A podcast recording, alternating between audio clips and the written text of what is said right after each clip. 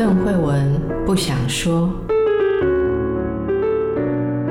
你有没有不想对别人说的话？为什么不想说？说了伤感情，说了没人懂。那你知道别人不想对你说的话是什么吗？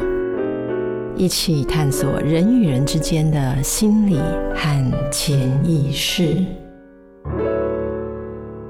大家好，欢迎来到神话人生，我是邓慧文。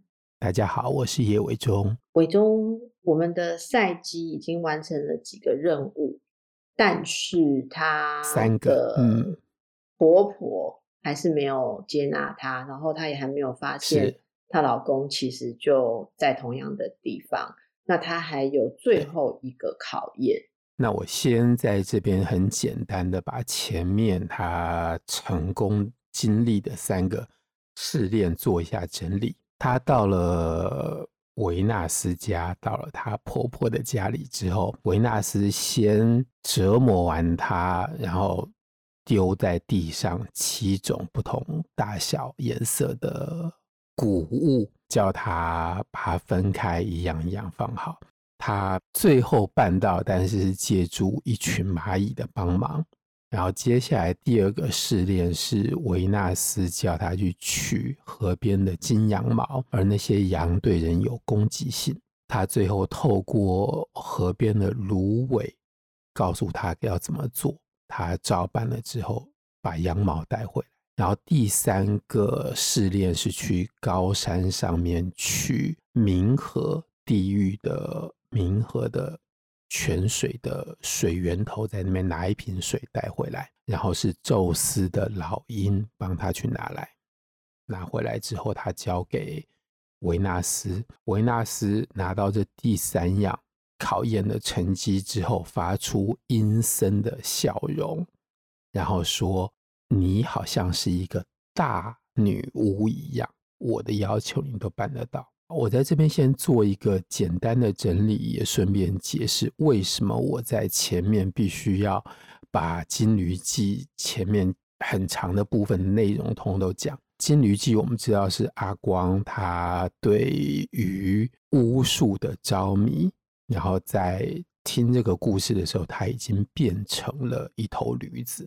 在现在这个当下，维纳斯讲的这句话说：“你好像一个女巫一样。”我们必须要放回到前面，也就是说，整本小说的结构里面，才能够理解维纳斯为什么会讲这句话。换句话说，前面这三个试炼，他们等于是在对于进行巫术的一个准备。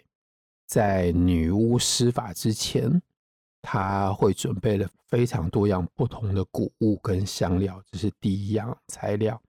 第三样材料，它需要死人身上一一样东西，在这边是用冥河的那个泉水的那瓶水来代表。然后前面有谷物，中间的这个羊毛，在前面我讲故事之前，就是。阿光他成为全城的笑柄，因为他前一天晚上喝醉酒，忙忙的回家，在门口发现有三个强盗要闯进他寄宿的主人家，他把那三个人杀掉。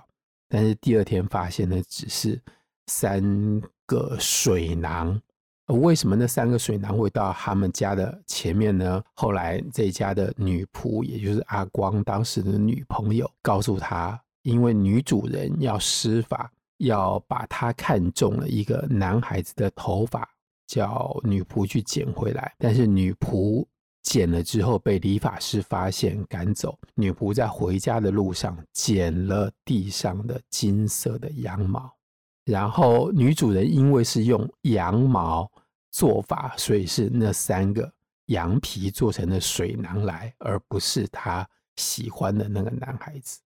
这时候，我回到前一集，惠文也问我问题，说金羊毛代表了什么？我当时没有回答，我是想说把它放在这个里面来解释。金羊毛代表的是对方，就是爱情的对方，他身上的一部分毛发。换句话说，在这个时候，维纳斯他发现了赛姬这三样材料，他都可以准备好。所以，换句话说，维纳斯已经具备了在爱情里面施法的基本的元素。你是说维纳斯具备还是赛姬具备？维纳斯已经具备了，他本来就是爱神。对，好，在这个时候，赛姬也同样具备。赛姬作为爱情的奴隶，他有能力把所有施法的东西都准备好。我在这里先做一个简单的诠释，就是在这里，维纳斯告诉赛姬，爱情是需要法术的，爱情是需要方法的，因为在整本书里面，所有的法术只有一个简单的目标，就是爱情。所有施法的人，通通都是女性，要么就是把已经爱上她的男人留在身边，不让他离开；要么就是把他爱上的男人召唤到他的面前，然后痴迷的爱他。而正是赛基所试图要做的事情，他希望能够让丘比特回心转意，再跟他重续前缘，而这是需要某种。法术的能力才能够办到的。这三样东西都具备了之后，维纳斯发出了阴森的笑容之后，拿出一个小盒子交给赛姬，说：“你拿着这个盒子到地狱里面去见冥后波塞芬尼，然后跟他说，请他再给我一点点，就是我所平常所使用的。”美容圣品就是驻颜霜。他说：“之前我所有的这个分量，在照顾我儿子的时候用掉了，因为我儿子受伤，所以我心里面有烦，就把这个东西用掉了。然后今天晚上我要出门去看戏，所以我现在给你，你今天晚上在我出门之前要把它带回来。”举手。好，请说。我在这边听到的是，我在照顾我儿子的伤势的时候用了我的软膏，所以意思就是我在告诉你，你在找的男人就在我的屋里。然后我今天晚上要出去看戏，所以就是你可以跟他相聚的时刻。为什么我听到这样？所以我是一个很坏的赛姬吗？很不乖？呃，很少有像你这么聪明的赛姬。我就觉得说，那我今天怎么会自找麻烦？我这么这么好的时机，我怎么会去找普西芬尼呢？我应该要去躲在旁边的哪里等他。不过他没有拿到软膏，他不会出门。对，他没有拿到，没有用。对，他没有拿到驻颜霜，没有用，所以弄假的给他，只要能够骗他去看戏，就可以找到老公了。对，但是很多东西你可以骗得过女人，但是美容用品这个东西，我觉得你没有办法骗过她。可是我也说，你讲到这个，我突然有想到一个共识性，我被网络诈骗了。我不知道可不可以在节目里面分享，因为我看到一个美妆广告，然后那个粉底气垫粉底用美妆用品的影片拍的好好，就是只要一点点很轻易的就可以让你的肌肤看起来像奶油肌，然后非常的遮瑕，所以我就很罕见的。在网络上购买了这一个 美妆圣品，然后它号称是日本的，然后我想说，嗯，那应该不错。然后我看了还有很多明星的推荐，结果我就下单买了。然后后来我去便利商店找了钱领回来的时候，打开赫然发现说完全不是那么一回事，也不是日本的，所以我就上网去查。发现人家那个美妆纠察队早就做过 YouTube 影片，告诉我们这是假的，然后还分析给我们看，说这些推荐的明星都是手被 P 图的，然后我就被骗了。可是我没有脸告诉大家说，等于是在网络上买了被骗的美妆圣品。所以你现在讲到这个的时候，你说美妆美妆的东西骗不了女人，我又再一次被你打下地狱，又说我不是女人了。呃。你愣住了，我我我不是不是，我讲另外一个共识性的东西，就是女人在改变。法国这几个月来，有非常多传统的衣服店跟鞋店陆续倒闭。他们倒闭的原因，一方面当然是因为疫情，所以大家都在网络上面买东西，所以很少人去实体店。但是越来越多的女人会在网络上面买衣服跟买鞋子，对，那甚至于可以买眼镜，对。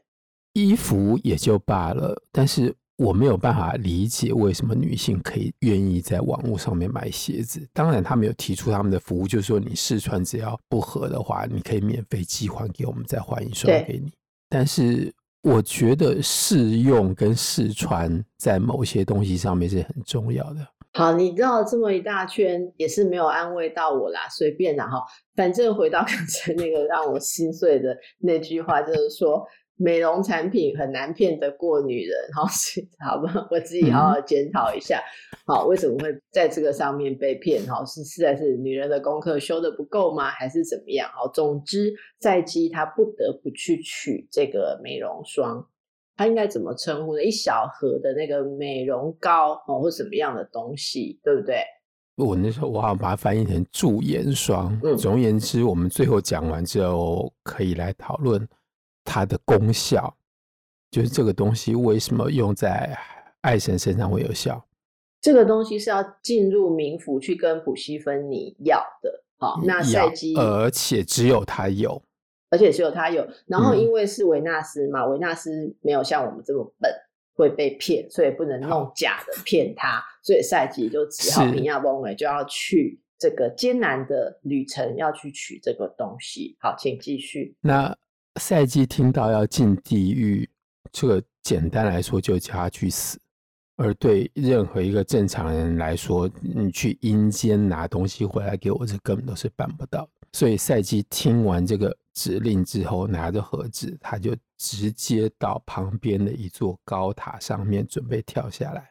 而他心里面想的是：要我去地狱，那我现在自杀，这是一条最短的路。哦。我先在这边打一个小岔，就是我们为什么会需要讲整个故事的原因是在这边。那时候我大概没有讲到，就是这个时候听故事的被掳来的新娘跟那只驴子阿光是在一个地洞里面，是在强盗的山洞里面。而小说里面一开始就描述了那个山洞的周遭，在山洞的旁边就有一座高塔。换句话说，在这个地方，我们当然可以对于那个高塔做一个诠释，但是高塔在这边还有一个更清楚的意义，它就是在讲故事的人的旁边就有一座塔，所以他说故事里面的女主角到塔上面去自杀。在这个上面，我为什么会提出这个细节？是有非常多人说童话故事跟梦的关联。你做梦同样会把白昼的残机的元素放到你的梦里面来，这是为什么讲故事的老太太她像是在一个做梦的过程当中，把她的周遭环境的那个高塔放进她的故事里面，所以赛基要从那个高塔上面跳下来自杀，然后高塔这个时候说话阻止了她。高塔说：“这已经是你最后一个试炼了，你前面都成功了，为什么要在这个时候放弃？你绝对不要从我这里跳下去自杀。我告诉你怎么进到地狱里面去，然后怎么完成你的任务。所以在前面的第二个试炼，赛季已经听了河边的芦苇跟他用歌声告诉他怎么取得金羊毛。这个时候，高塔又给了他的建议。”告诉他说：“你按照我讲的事情一步一步去做，就可以拿回来明后的驻颜霜。接下来一共有九道手续，就跟施法一样。那第一件事情就是他告诉他地狱的入口在哪里，然后你就到那个地方就可以进到地狱里面去。然后你要知道，你绝对不能够空手而去，你两只手各要拿着一个大麦蜜酒糕。”就是一个甜点，你要带着甜点，不管是什么，听起来都很好吃。对，然后你的嘴里面要含着两枚铜钱。然后你进到地狱里面走了一大段路之后，你会先遇到一个驮着木材的驴子，但是那是一只跛脚的驴子。然后驴子旁边有一个跛脚的驴夫。你遇到他们的时候，驴夫会请你帮他捡。掉在地上面的材质捡起来给那个驴夫，但是你绝对不但不能够帮他捡，甚至于不能够回复他，你必须要一言不发的走过去。这是第一件你要注意的事情。接下来你就会到了冥河的旁边，有凯龙在那边摆渡，他会向你索取船资。这个时候，你就要把你口中的铜钱给他，但是绝对不是你亲自给他，而是把嘴巴张开，让他伸手到你的嘴里面去拿一枚铜钱出来。然后这时候你就可以上船。你上了船之后，这个船摆渡摆到冥河的河中央的时候，会飘过来一具浮尸，一个老年人的尸体会这样飘过去。当那个浮尸飘过船的旁边的时候，他会伸起他一只已经开始腐烂的手，请你拉他一把，把他拉到船上。换句话说，我们在这里不能说超度，但是至少是让他到船上可以摆渡到河的对岸去。但是这个时候，你绝对不能够同情他，你绝对不能够把尸体拉起来拉到船上去。这是第三件事情。等到呃你的渡完渡河之后，到了河的对岸，你会遇到一群老妇人在河边织布。这个时候也会有其中的一个老妇人来请你帮他们忙，帮他织布，但是你绝对不能够帮他们的忙。然后高塔在这时候跟他讲说：“这是维纳斯设下的陷阱，你如果帮助这些织布的老妇人的话，你手中的大麦蜜酒糕就会掉下来，而你必须要有这两块甜点，你才有办法安然的回来。”一块都不能够少，这是第四样。然后接下来你再往前走，你就会遇到了地狱的看门狗，那三头犬。他说，虽然他们非常的凶恶，他们的叫声很可怕，他们面目狰狞，但是你要记得，他们面对的是死人，而死人其实已经没有什么好再失去的，所以他们只是叫声可怕而已，你不需要害怕他们。你就把你手中的一块大麦蜜酒糕丢给他们，他们就会开始吃那个甜点。这个时候你就可以进去。这是第五点。你进去之后，就直接去见到明后波瑟芬尼，然后他会殷勤的接待你，请你就坐跟他一起吃午餐。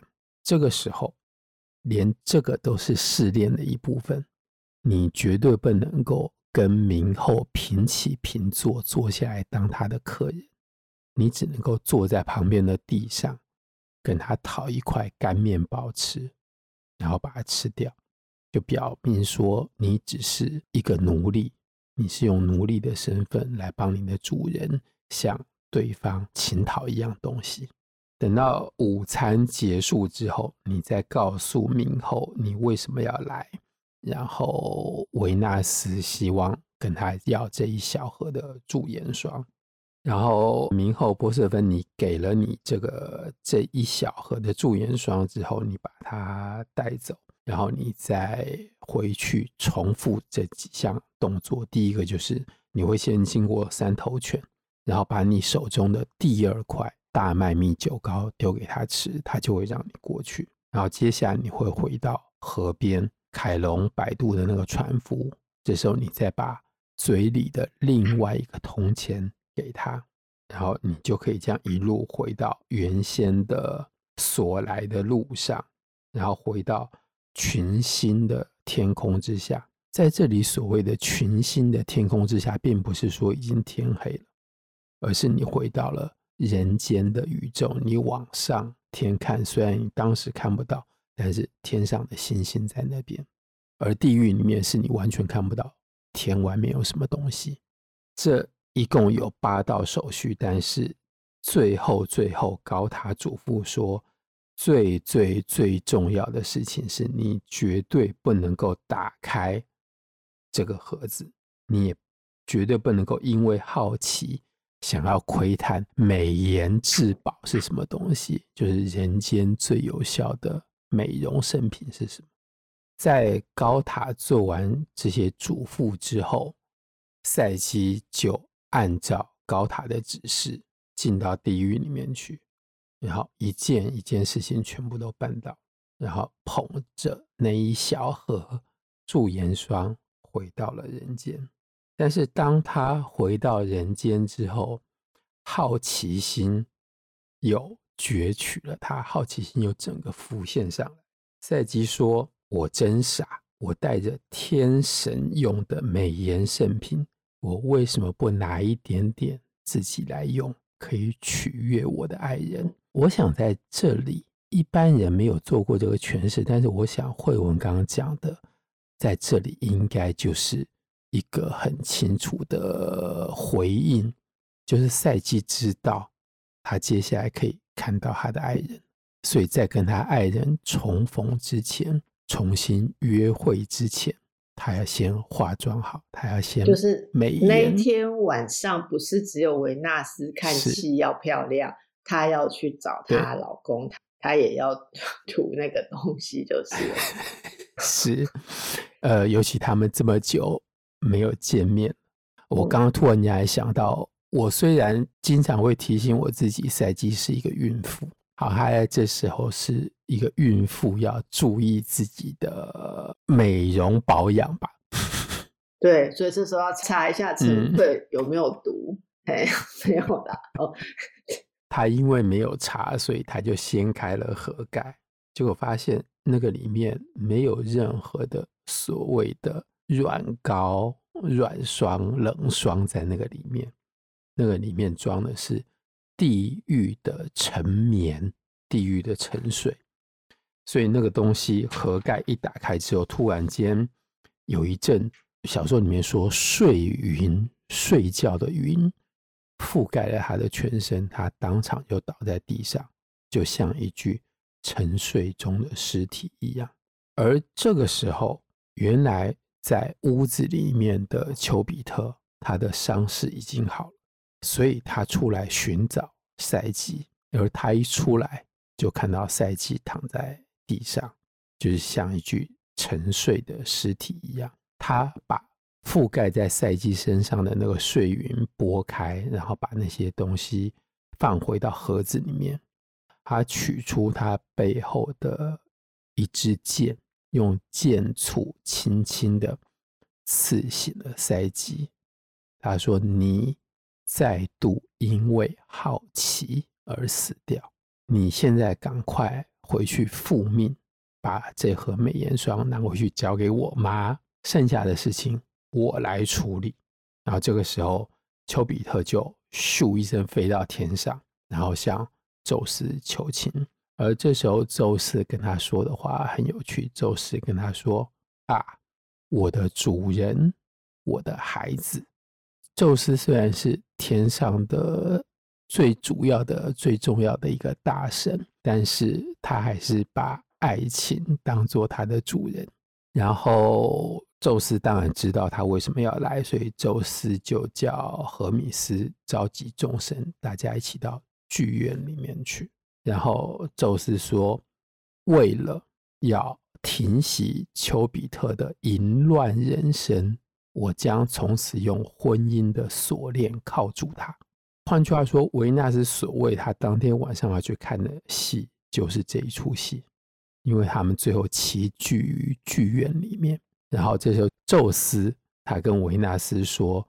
我为了要让这个不相称的婚姻变得合情合法。因为神跟人不能够联姻，所以他要把赛姬变成神，他就叫何米斯去人间把赛姬带到天上，递给他一杯天神喝的东西，那个琼浆玉露。他喝完之后就会肉身从此变得不朽，而他和丘比特之间的婚姻会变成永恒的婚姻，而丘比特从此再也不能够到外面去乱搞。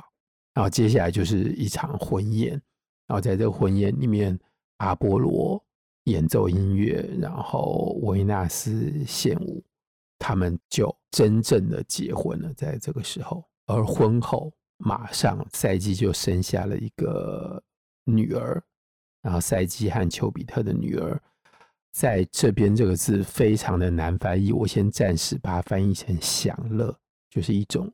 男人、女人在爱情、在身体上面的胡作非为的享受。对，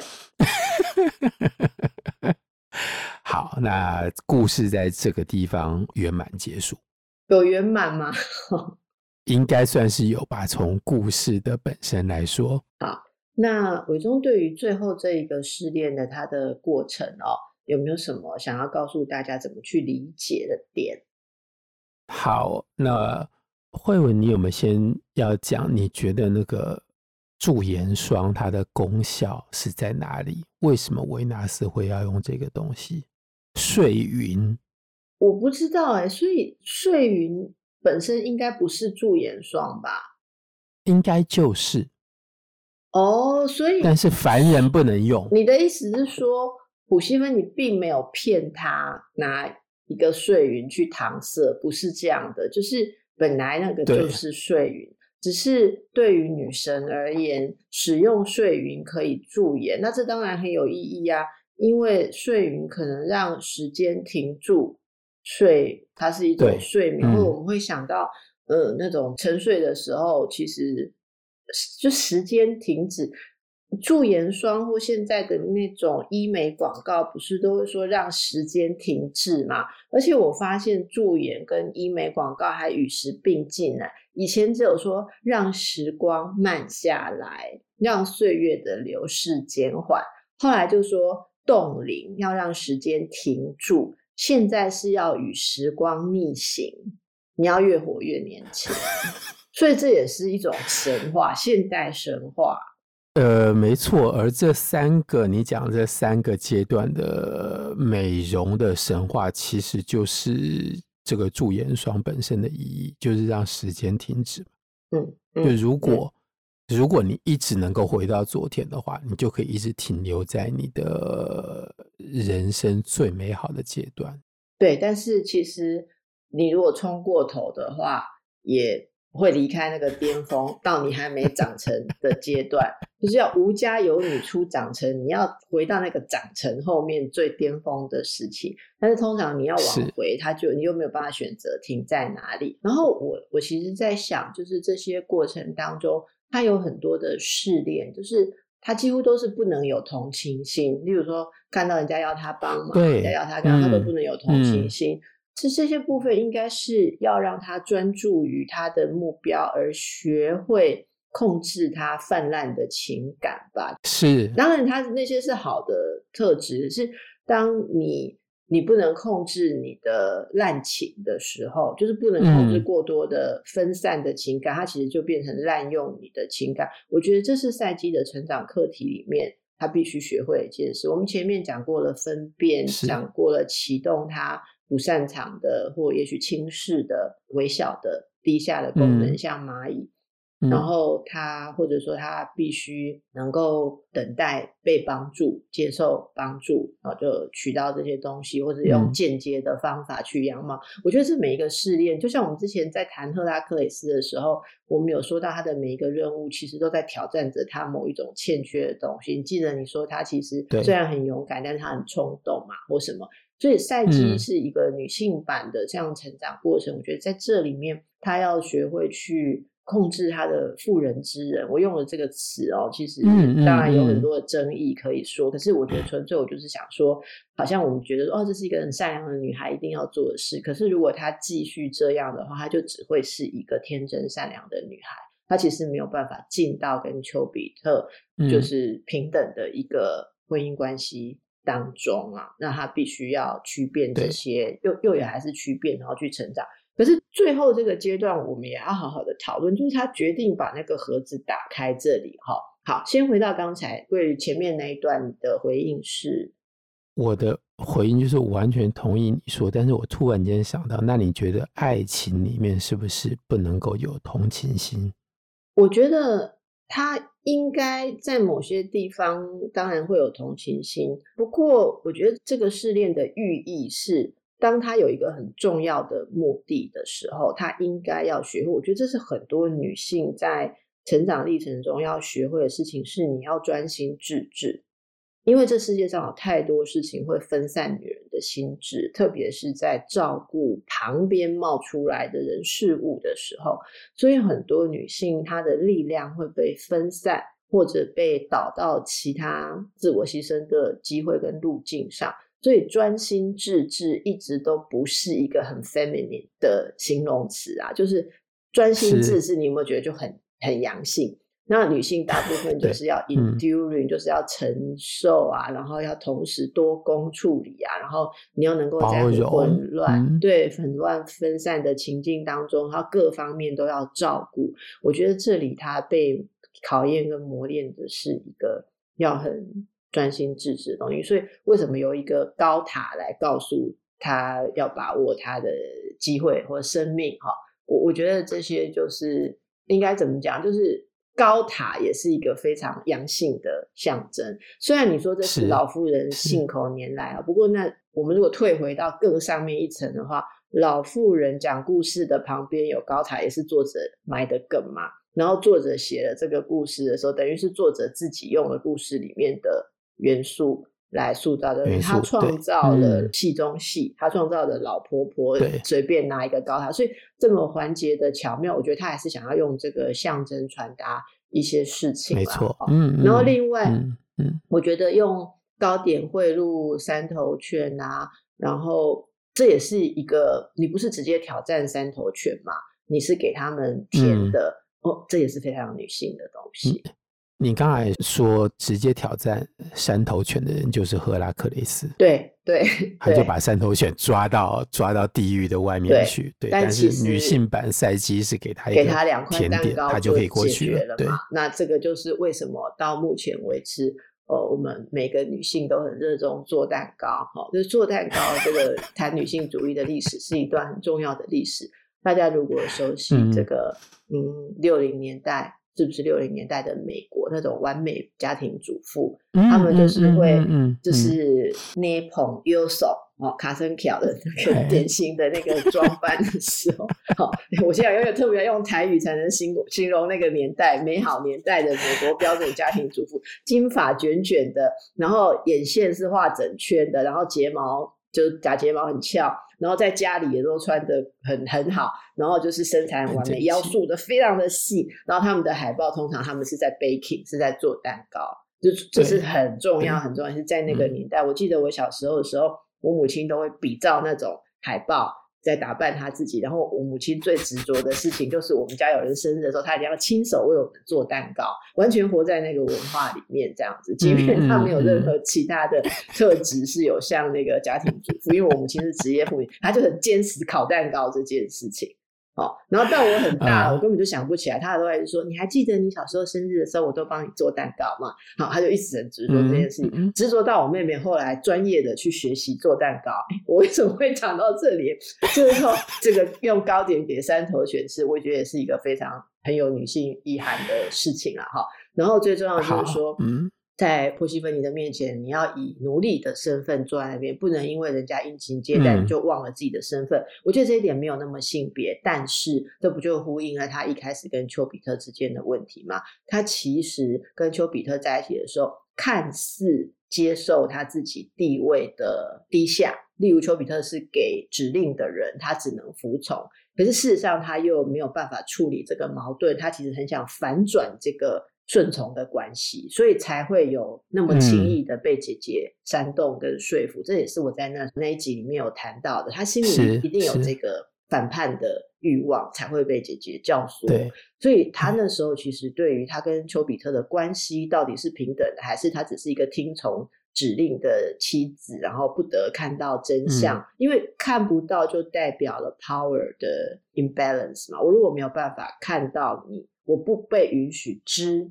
知其实就是一个力量，所以我不被允许知，我的力量跟你就不对等。这也是在所有知识传递上面，就像我们医学上说，让病人自己选择。其实我们在教医学伦理的时候就很强调这件事情。如果他没有你的知识，你让他做选择，他他还是没有得到真正的权利。所以你要人家做选择，要先赋予他知的权利，你要告诉他所有的真相，然后他才能够有 power 去。做权力，这个 power 就是一种知的力量，所以我觉得这里他最终还是要面对一件事。其实，在维纳斯的屋里，他就一直在接受自己作为一个奴隶的身份啊，叫他干嘛他就去干嘛嘛。然后这次最后一次在考验他说，即使对方看起来对你很友好，虽然这是普西芬妮，可是我觉得这也再次呼应了，即便她的老公对她很好，她也别忘了，她还没跟他平等。所以这里面还有事情要做，好，然后还有一点哦，我中我先讲完哈，我我我我看你的脸知道你很多话要说，但是我先说一点，而且因为普西芬尼也是被黑帝斯强掳到弟弟，后来才变成他的老婆的，对，那我觉得普西芬尼友好对待他，跟他当朋友这件事情，我看到的一个寓意是说，哦，你是不是跟我？也有，我们可以以姐妹的情谊，或是怎么样？也许我们都是女性，我们都有类似这样子的被一个很强势的男性所强迫的经历吗？但是我觉得他必须要很清楚的记得这里的差别，因为波西芬妮其实也是女生，然后他必须要很清楚的认知自己的身份，认知身份并不是你就认命，就自卑，你就低下不求长进，而是。你必须先认知自己是什么，不是什么，然后你再去问自己想要什么，然后你才能去启动。我觉得这是最后他可以被升格的缘故，因为他要通过这些考验。我倒着回去讲，第一个，他和波西芬尼之间的关系，刚刚慧文已经讲出来，我只补充一小点，就是波西芬尼当初是被冥王海蒂斯掳来的，所以波西芬尼的婚姻跟赛姬的婚姻都是先透过死亡。波西芬尼被冥王裸到地狱里面去，然后赛基跟丘比特一开始的婚姻的起点是一个冥婚，他先经历过一个死亡送葬的过程之后，所以他跟波西芬尼之间有一层更深的，我不能说情谊，但至少有某一种渊源，他们有一个相同的命运。第二个，在认知的这件事情上面，我觉得慧文刚讲的非常的好，所以。我才能够在这个立足点上面，在后面做一个新的诠释，就是在他们正式把赛姬作为神跟另外一个神，呃，丘比特结婚的时候，他们又进入了一个婚姻的关系。而在这个婚姻的关系里面，作者当然是透过宙斯所表达的话来。强调一点，就是赛姬这个时候终于嫁给了丘比特，而她从此在婚姻的关系里面归属于丘比特的权力的管辖。这个是当时罗马人的婚姻的结构。但是我要强调，这只是一个外在的结构。我们先讲这个它的简单的寓意，就是赛姬是灵魂，丘比特是爱情，从此灵魂归属于爱情的管辖。这个是在婚姻的外层的结构上面的意义，但是因为赛姬之前经过了四场的历练之后，尤其我刚刚做出的一个诠释是，维纳斯 可以说维纳斯作为一个女性而言，她要让赛姬具备在爱情里面施法的基本的能力。换句话说。在婚姻的框架里面，灵魂固然是归属于爱情的管辖，但是灵魂具备这个能力，他有办法召唤爱情，他有办法让爱情被他所迷惑。也就是说，我们刚刚讲，就是他固然在一切的外在，他不能够忘记他自己的身份。在当时，妻子和丈夫之间不平等的身份，反映在前面。他作为一个凡人，是一个奴隶和一个天神之间不平等的身份。这个身份他不需要去挑战，不需要去打破它，因为他的本身已经具备有这个能力。作为一个妻子，作为一个能够对爱情施法的女人，她能够让她的丈夫臣服在她的脚下。是，所以韦中完美的诠释了这个平等是怎么样达成的。就是它不是大家在嚷嚷所谓的平等的时候，本来屈居弱势的一方大声抗议，用本来的方法就去达成了平等。因为我们知道，在内在历程上，这个转化是不会发生的。我觉得这其实是给我们所有的重新在思考婚姻平等或者性别平等的人很好的一个建议啦，哈。我觉得这个我们也许可以找机会回来做更多的讨论。不过我这里想再补充两点。第一点就是他在这个点上要打开那个盒子，想要涂一点驻颜霜来取悦他的爱人这件事很有趣。我觉得这是一个很微妙的双面性。嗯。如果她作为一个女人，她想要在爱里面赢得她丈夫的心，她想要美。他想要做点什么取悦他的爱人，嗯，我觉得大家可以很抽象啊，把这个想。你要说哦，靠外貌也不一定。假设说这是一种你吃了之后比较会讲话的蜜糖也可以，还是说让你比较会做菜哦的什么厨艺秘籍，什么都可以。如果你不想偷看的话，其实那也表示你没有那么想取悦你的爱人。嗯，所以在这点上，你可以说她就还是非常的女人，可是。如果这一点东西没有的话，他前面可以放弃很多他的滥情、同情心什么什么，本来他遵从的习惯。但是如果这一点他也放弃，变得不像一个 女人。我的意思，我刚刚为什么说他可以做延伸的解释，就并不是说。要像一个女人，一定要爱美，我不是这个意思哦，大家请不要把我曲解了。应该就是说，这就是象征着某一种他想要取悦他的爱人，他知道手中有一个在那个时候很能取悦爱人的东西。不管你现在对应的是什么，哦、嗯，你现在对应的如果是美德，那就是美德，都可以。可是这个东西，你如果不会想看，你要重新去赢得你爱人的心，然后你手中就有一个法宝，你竟然不想用的话，其实我觉得。也不 OK 啦，哈。可是很妙的是，当他这样做的时候，嗯、他在我可不可以先再延伸一点？就是尤其我们不能够忘记，赛姬是人间最美最美的女人，她已经是最美的女人了，但是她还要再更美一点点，因为这是女神用的等级呀、啊，是，对吧？哦，所以我们平常都买药妆店、美妆店的面颜霜啊。然后，当第一线的美颜霜来问我要不要广宣合作，说会送我一罐的时候，我也是深深的被打动，因为那是女神等级在用的。他们告诉我，好，总而言之呢，我觉得这里面很微妙，就是他还是很有这个要去取悦他的爱人的这种这种心、嗯、这种欲望。那这个欲望驱使他。做了一个违反承诺的事情，就是做了一件坏事了哈。但是在这个东西上，嗯，欲望跟他想要得到爱情的动力，驱使他有一种叛逆，或者说不轻易的被规范的这个东西。这里面的区别也非常有趣。然后更妙的是，她因为这样子，她因为想要取悦她的丈夫，想要再变更美，她就又死了一次。然后这时候也让她的老公有机会来做点事。我觉得在伴侣关系当中，如果都是一方在努力，其实是不行的。而丘比特也要经历他阶段性的转换。我觉得第一个阶段，丘比特就是遵从母命，可是他没有办法在母命跟自己的欲望、嗯、喜爱这个女人当中做出整合，所以他用偷偷摸摸的金屋藏娇的方式。可是他的伴侣跟他之间迫使真相要呈现，因为他爱他的伴侣，心疼他的伴侣，有这个心的话，就舍不得他不见家人，就会让他见姐姐，然后姐姐就会带入了一种客观判断，是说没有一种夫妻关系是太太见不到丈夫的脸的，所以这个东西就必须要被考验，必须要被落实。而这个落实的过程当中，我们一直留到现在，我才说，就是赛姬油灯滴到丘比特的脸上，哈。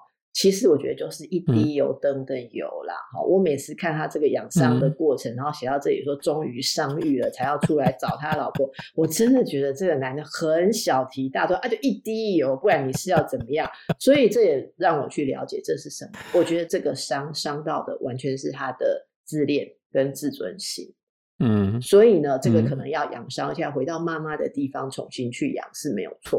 然后要用驻颜霜，好好的来养养养，养到它终于有脸。你可以用一个象征的比喻，就是说那个滴到油灯滴下去，所以他用这些驻颜霜来涂抹，他终于有脸又出来的时候，脸养好了，面子，我是这样诠释啊哈。他终于脸养好了，他才可以出来找他老婆，而刚好他老婆又犯了错。又再死一次，昏昏死死去，所以他有点事情可以做。这时候他突然展现出他去找比他妈妈更强势的一个父性的权威。而我们别忘了，他是代表着一个男性，嗯、所以在寻求父性的权威的时候，在我的主人、我的孩子这你刚刚特别指出的这个话里面，他其实肯定了自己可以诉诸母亲以外的力量，跟母亲以外的力量，一个男性或父性的力量做结合，而正是这个力量把他的妻子提升到可以跟他平起平坐的神级的阶段。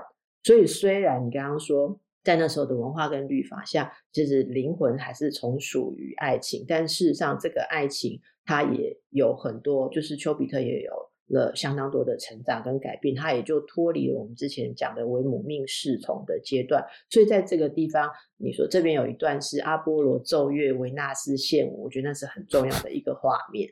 哦，就是就是，其实这一对新人其实是得到了自己。作为大人，通过了这些考验之后，他们变成大人了。其实这个婚姻也是一个他们成年的仪式或是考验呐、啊。哦，所以这是在这些部分我的一些联想跟回应来跟大家分享。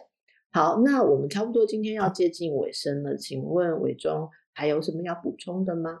好，我迅速做点补充，就是因为赛季跟丘比特的故事，我最近又读了非常多这种民间故事的研究跟一些整理。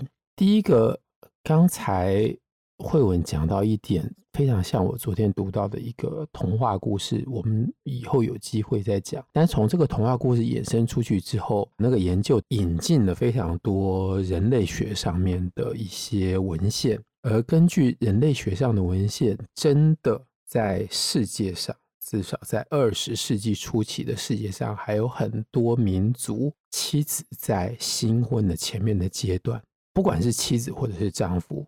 在新婚前面的阶段，可能是几天，可能是几个月，甚至于是九个月，甚至于还有更长的七天，不能够看到对方。他们只有晚上的时候可以在一起，然后同样有一个不能看的，然后白天的时候他们要各自回到他们的生活里面去。所以婚姻里面不能够看到对方的禁忌，在某些民族里面是一直保有在婚姻的初期。我打个岔，就是很多人到婚姻的末期也没有看到对方。OK，好，这个你刚刚讲的时候，我突然间在想说，那个婚姻的末期是不是因此又跟回到婚姻的初期一样？就差不多啊。你本来不认识你的对方，然后到最后你又变成不认识是的伴侣。没关系，我觉得这个我们在下一集哦，再把这整个故事打包一下，然后包括伟忠在下一集会告诉我们来看这个赛季的过程的时候，其实是有符合有人在研究很多神话跟童话之后看到的某一种，不能说是公式，但是是一个共通的。一个理论架构，用一个一个架构，我们可以看到这中间过程的意义。嗯、我们就等下一集再来说，让大家来找一找自己的驻颜霜，好，哪一个盒子空了要补充一下。好，哎、嗯，伟忠、欸，我实在忍不住要再讲一件事。我今天讲说我被诈骗买的那个美妆霜，你刚刚最后讲到这个，又勾起我不得不再说一个笑话，就是我之所以会被骗，我觉得有一个很大理由是他的宣传影片里面有一支是有一个人，他就在那边。